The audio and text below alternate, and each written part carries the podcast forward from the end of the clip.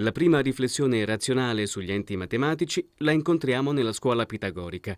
Professore Di Freddi, possiamo dire che con i pitagorici comincia oltre che la storia della matematica anche quella della logica? Possiamo dire eh, che Pitagora in realtà sta agli inizi eh, non soltanto ovviamente eh, della matematica eh, greca e dunque occidentale e anche della filosofia eh, greca e dunque occidentale, però anche addirittura eh, della logica, eh, nel senso ben preciso che eh, la logica oggi è spesse volte considerata come eh, la teoria, eh, che è la disciplina, che si interessa dei fondamenti della matematica. Ebbene, quest'idea di fondazione, di fondamento della matematica è precisamente quella che in genere viene chiamata il credo pitagorico. Credo pitagorico che si può esprimere facilmente dicendo che tutto è numero. Tutto è numero ovviamente nel senso in cui lo intendevano i greci, cioè eh, i numeri per i greci erano i numeri interi. E ovviamente Pitagora però pensava che questi numeri interi eh, esprimessero non soltanto delle grandezze, ma che potessero anche essere eh, usati per parlare di rapporti. È noto a tutti, eh, però forse fa la pena di ripeterlo, l'episodio di eh, Pitagora che, come eh, forse qualcuno ricorderà, eh, aveva la sua sede, Pitagora e i pitagorici, a Crotone. Eh, cosa fanno i filosofi? Spesse volte, eh, poiché lavorano nel modo in cui lavorano, vanno a passeggio, no? passeggiano per le strade, no? quindi Pitagora andava con eh, i suoi accoliti nelle strade di Crotone e eh, passano di fronte ad una bottega eh, di fabbro, ferraio, e le orecchie sensibili del filosofo sono eh, attirate e anche infastidite dai suoni che arrivano dall'interno della bottega. Come mai attirate e infastidite? Perché ovviamente, come tutti sappiamo, alcuni suoni sono eh, belli da sentire, noi li chiameremmo consonanti, che vanno bene, suonano bene insieme, e altri invece sono brutti, eh, sgradevoli da sentire e li chiameremmo dissonanti, non vanno bene insieme. Cosa c'entra questo con la logica, con la matematica, con la filosofia? Stiamo parlando di musica in realtà, o perlomeno di suoni. Beh, eh, filosofo eh, appunto eh, come era Pitagora non si accontenta di essere eh, piacevolmente o spiacevolmente colpito dai suoni, entra nella bottega dei lavoratori, per l'appunto, vede che ci sono eh, fabbriche che stanno lavorando all'incudine con i martelli e eh, cerca di capire più da vicino eh, che cosa succede. Quando è che i suoni sono consonanti e quando è che i suoni sono dissonanti, in base ai rapporti fra i pesi dei martelli. Scopre una cosa anzitutto ovvia, che insomma, non aveva bisogno di un filosofo per essere scoperta, cioè che se uno usa martelli uguali eh, il suono è lo stesso cioè arriviamo tutti fin qua. No? Eh, la cosa più interessante invece è che se uno usa un martello che ha un peso doppio dell'altro e quindi l'altro ha un peso metà, cioè quando i rapporti fra i pesi dei martelli sono 2 a 1, per l'appunto doppio o metà, allora i suoni che questi martelli fanno quando battono sulle incudini sono lo stesso suono, la stessa nota, per esempio 2 Do, ma ha un'ottava, oggi diremmo, di differenza cioè il suono è lo stesso ma è più acuto o più grave. E questo è molto strano perché eh, un rapporto come quello tra due suoni tipo Do e Do, cioè un'ottava, un rapporto armonico musicale, viene descritto attraverso un rapporto fisico, che è il rapporto tra i pesi dei martelli, e questo rapporto fisico viene descritto attraverso un rapporto matematico, che è quello dei numeri 2 e 1. Quindi eh, c'è una strana eh, dire, correlazione fra rapporti armonici, rapporti fisici e rapporti matematici, cioè sembra quasi che ci sia una relazione, una correlazione fra la musica, fra la fisica e fra la matematica. Questo potrebbe essere semplicemente un caso. Però eh, Pitagora continua la sua indagine, eh, forse tornando un altro giorno, perché quel giorno aveva già lavorato abbastanza, no? e scopre che eh, se invece di essere in rapporto 2 a 1, i martelli sono in rapporto 3 a 2, cioè i numeri successivi nella eh, serie numerica, cioè in altre parole se un martello non è doppio di un altro come peso, ma una volta e mezza soltanto, ebbene i suoni sono ancora consonanti, però l'intervallo musicale è diverso ed è quello che oggi chiamiamo una quinta, Do, Sol per esempio esempio. Allora, di nuovo, come si dice, una volta è un caso, eh, due volte una coincidenza, tre volte sarebbe una premeditazione. No? Ebbene, la terza volta c'è, perché se i rapporti invece di essere 3 a 2 sono 4 a 3, ancora si ha un rapporto armonico che è quello di quarta, quello che noi chiameremo do-fa per esempio, che per i greci era un rapporto consonante. Dico per i greci perché oggi noi abbiamo una teoria musicale e una pratica anche differente, quindi per noi la quarta non è eh, consonante, ma per loro lo era. Quindi eh, tre numeri, 4, 3 e 2 e naturalmente anche l'1 che sta di nascosto, no? e individuano tre rapporti armonici che sono l'ottava, la quinta e la quarta e naturalmente li individuano attraverso questi rapporti di pesi. E allora Pitagora, eh, se non fosse stato un filosofo, avrebbe preso questa forse come una curiosità semplicemente. E invece, essendo un filosofo, un grande filosofo per l'appunto, un grande pensatore, pensa di aver scoperto un qualche cosa di essenziale che descrive appunto un rapporto, eh, una somiglianza tra eh, la musica, la fisica e la matematica. Ed è di lì che è nata praticamente la scienza. Questo credo pitagorico appartiene solo all'archeologia del sapere o è entrato nel patrimonio concettuale della scienza moderna? Oggi ancora noi continuiamo eh, a usare questo credo pitagorico con ovviamente delle variazioni, cioè per noi oggi i rapporti tra la fisica, la musica l'abbiamo un po' abbandonata, ma i rapporti tra la fisica e la matematica sono ancora dello stesso genere eh, di quelli che eh, considerava appunto Pitagora, cioè di genere matematico, anche se la specie, cioè eh, l'aritmetica, è cambiata, o meglio diciamo così si è moltiplicata come proprio per l'appunto eh, con i numeri numeri con l'aritmetica, cioè eh, la fisica non si limita più a descrivere rapporti tra grandezze fisiche in maniera da usare soltanto l'aritmetica, bensì usa eh, tantissime cose, per esempio la geometria. Ricordiamoci il famoso passo del saggiatore di Galileo, in cui Galileo dice la natura è un libro, scritto da qualcuno ovviamente, ma questo è un, altro, eh, è un, altro, discorso che non facciamo oggi, ebbene dicevo la natura è un libro e come, come, essendo libro appunto è scritto in un linguaggio e il linguaggio in cui questo libro è scritto è il linguaggio della matematica e i caratteri di questo libro addirittura, così come nei libri soliti sono le varie lettere dell'alfabeto e i segni di punteggiatura, ebbene Galileo dice i caratteri del libro della natura che è scritto nel linguaggio matematico sono cerchi, quadrati, le figure geometriche. Vedete come è cambiato il fondamento fondamento, cioè si è passati dall'aritmetica alla geometria, ma la sostanza è rimasta la stessa, cioè la natura si può esprimere attraverso la matematica. Questo è quello appunto che Pitagora ha intuito per primo e con lui è nata questa grande impresa appunto di conoscenza del mondo attraverso il linguaggio della matematica che è eh, la scienza. Ebbene, cosa significa però tutto e numero? Anzitutto, come abbiamo detto, numero significa numero razionale. Però lasciate cadere il numero e allora questo diventa il motto eh, che ha oggi un significato completamente diverso, cioè tutto è razionale. Razionale per i greci, come abbiamo già detto eh, in una precedente puntata, razionale significava esprimibile attraverso un rapporto, tutto è commensurabile, cioè ogni cosa si può mettere in rapporto con qualche cos'altro. No?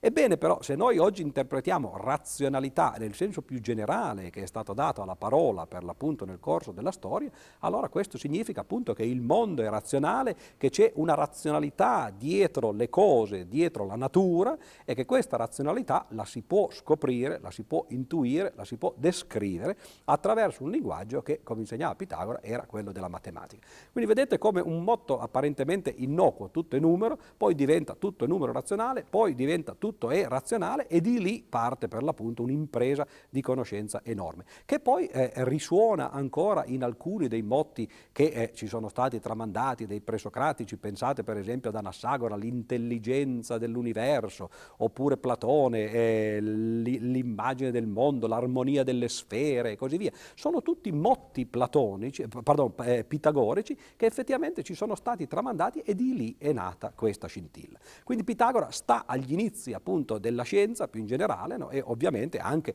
agli inizi della matematica perché il famoso teorema che porta il suo nome, che certamente certamente non è dovuto a lui, perché era noto ai babilonesi, ad esempio agli egiziani, lo scoprirono indipendentemente i cinesi, eccetera, però lui ha legato il suo nome a questo teorema, forse perché ha dato la prima dimostrazione di questo teorema. Che rapporto c'è tra la matematica pitagorica e gli elementi di Euclide, che pur non essendo un'opera di logica, ma di geometria razionale, hanno fornito per secoli le regole stesse della correttezza del ragionamento? Ricorderete che la differenza tra la matematica greca e quella invece precedente, babilonese ed egiziana, era proprio eh, basata su questo fatto, sul fatto cioè che i greci hanno cominciato a dimostrare i loro teoremi e non soltanto a denunciarli come se fossero proclami o degli ukazze, come avrebbe poi detto eh, Russell in un tempo differente.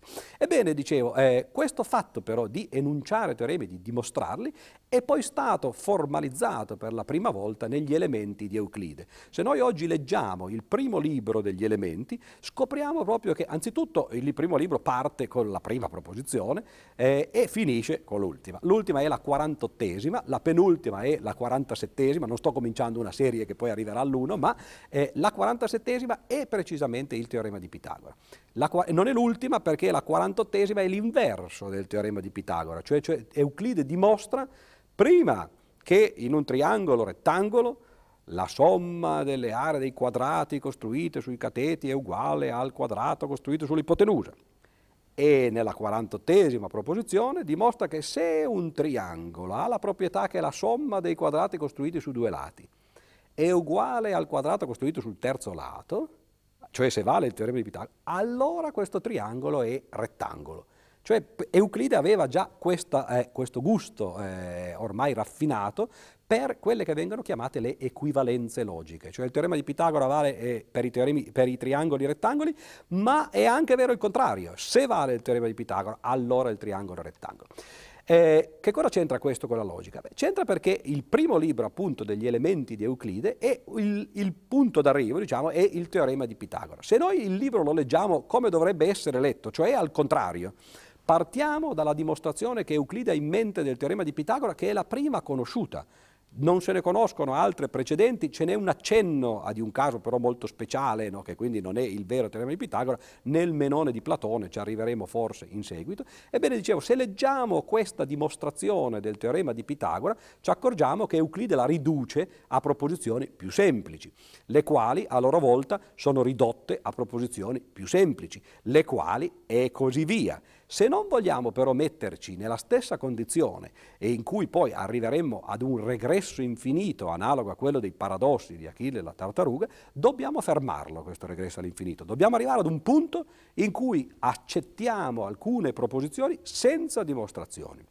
Questi sono quelli che i matematici chiamano gli assiomi e questo metodo, per l'appunto, il metodo assiomatico, di partire da delle proposizioni non dimostrate e costruire su quelle tutta eh, la teoria matematica e ovviamente nel campo delle definizioni partire da delle, de, da delle nozioni non definite e costruire su quelle delle eh, definizioni più complicate, questo è il metodo che anzitutto Aristotele aveva già analizzato nel suo organo e che poi per la prima volta Euclide mette in pratica concretamente e questo diventerà il paradigma della eh, matematica eh, nella storia di duemila anni. Pensate addirittura che ancora alla fine dell'Ottocento, per esempio Russell lo dice nella sua autobiografia, ancora alla fine dell'Ottocento lo studio che si faceva della matematica nei licei, nelle università, era lo studio di Euclide. Quindi un libro che è riuscito a eh, preservarsi indenne eh, attraverso i cambiamenti della storia per 2300 anni praticamente. Professor Di Freddi. Come è strutturata la dimostrazione di un teorema negli elementi di Euclide?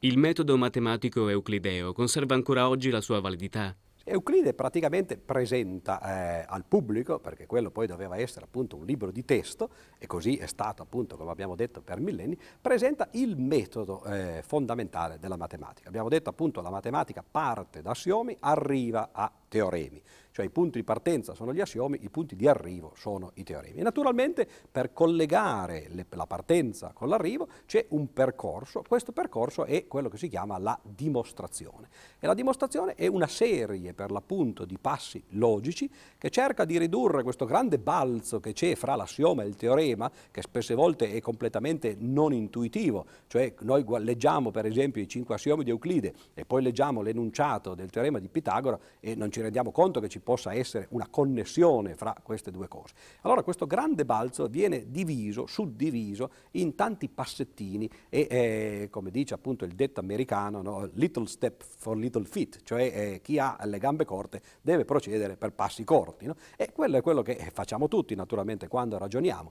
Se non riusciamo a vedere le grandi connessioni dobbiamo dividerle in tanti passi. Questo è quello che fa Euclide, appunto introducendo questo che eh, venne poi chiamato l'ideale di rigore della matematica. Era un ideale eh, piuttosto idealizzato, nel senso che il rigore di Euclide era più supposto che reale. Prendiamo per esempio la prima proposizione del primo libro, quindi più indietro di così non si potrebbe eh, risalire. Ebbene, la prima proposizione, molto semplice, dice se abbiamo un segmento possiamo costruire su questo segmento un triangolo equilatero che abbia i lati uguali a quel segmento.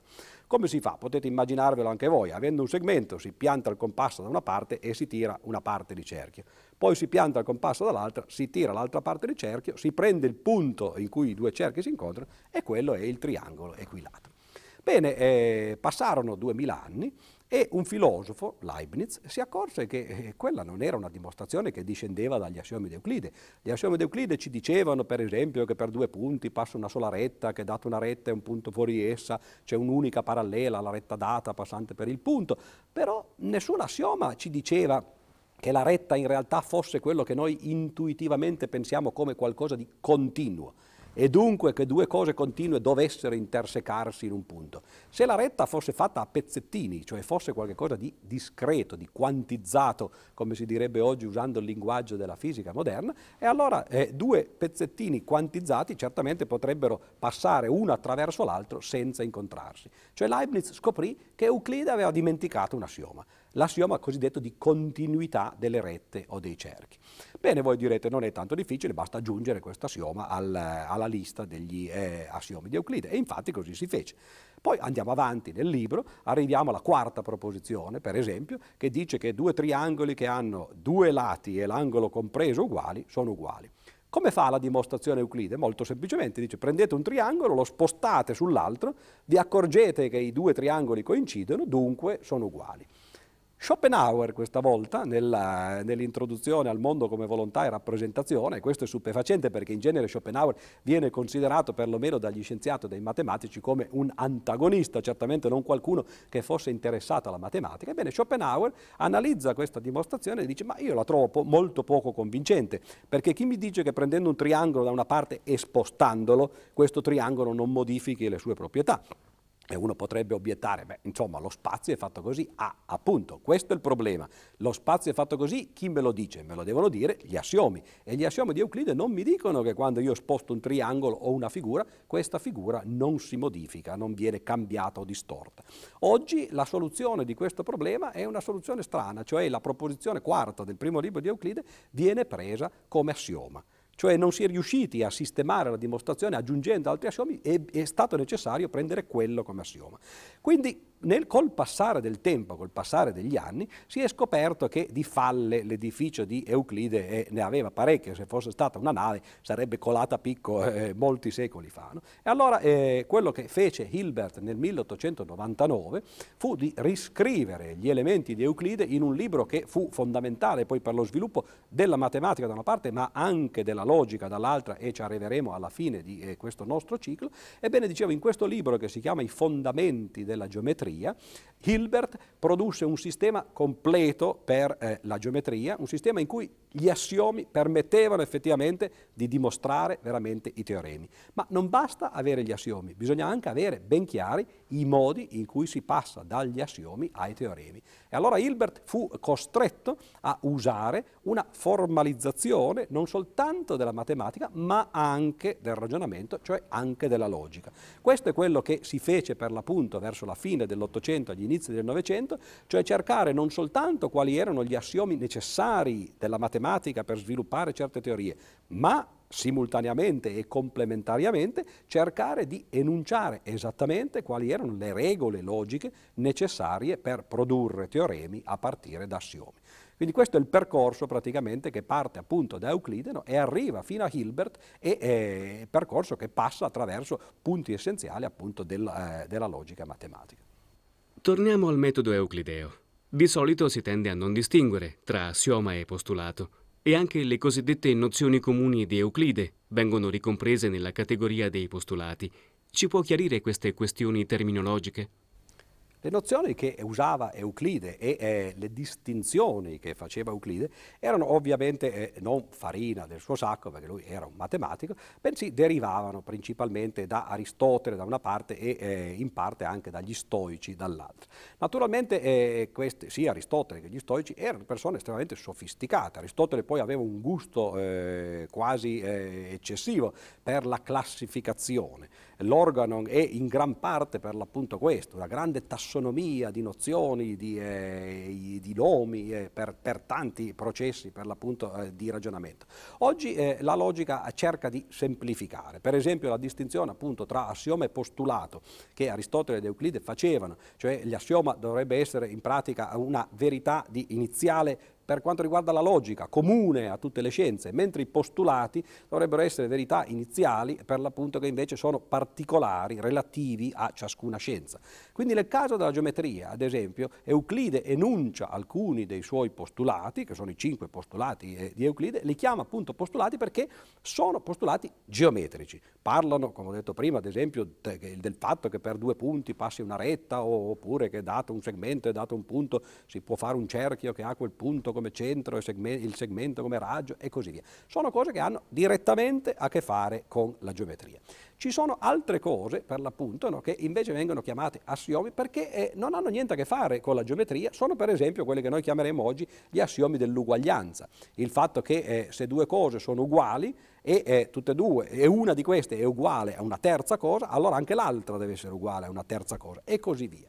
E oggi noi tendiamo più che altro a parlare soltanto di assiomi, quindi non usiamo più se non appunto in, in, maniera storica il termine di postulati, e però diciamo che appunto ciascuna disciplina, a partire dalla logica e poi le varie branche della matematica, ciascuna disciplina ha i suoi propri assiomi. Idem per le nozioni eh, indefinite, che oggi appunto vengono semplicemente chiamate così, nozioni indefinite, quindi si è in qualche modo semplificata la terminologia, ma questo è, una, è un vantaggio, diciamo così, è piuttosto relativo. La cosa essenziale è stata che Aristotele, perché fu lui poi effettivamente no, a capirlo, capì che bisognava interrompere questi regressi all'infinito. Se non lo si facesse, naturalmente, si cadrebbe nello scetticismo. Infatti gli scettici così facevano. Dicevano, ad esempio, che niente poteva essere dimostrato, perché per dimostrare qualcosa bisognava basarsi su qualche cos'altro, e questo qualche cos'altro a sua volta doveva essere basato su qualche cos'altro, e così via all'infinito.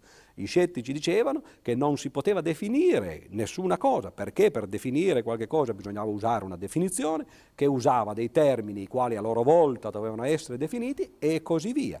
E Aristotele capì e disse una frase memorabile appunto nella metafisica che è, è segno di buona educazione sapere quando fermarsi, il che non significa soltanto e quando uno sta parlando deve capire che ad un certo punto la gente non ha più voglia no, di starla a sentire, come dovremmo fare forse noi adesso no, appunto, per concludere no, questa nostra puntata. Bensì, segno di buona educazione significava per l'appunto che uno aveva fatto i suoi compiti e sapeva per l'appunto che le dimostrazioni non possono essere dimostrazioni di verità assolute. Questo è il grande insegnamento poi tra l'altro che ci ha dato anche da un punto di vista etico la logica da una parte e la matematica dall'altra. Cioè non ci sono delle verità verità assolute, le verità sono relative ai punti di partenza, agli assiomi. E questo effettivamente è quello che si mette in pratica nella matematica e nella logica.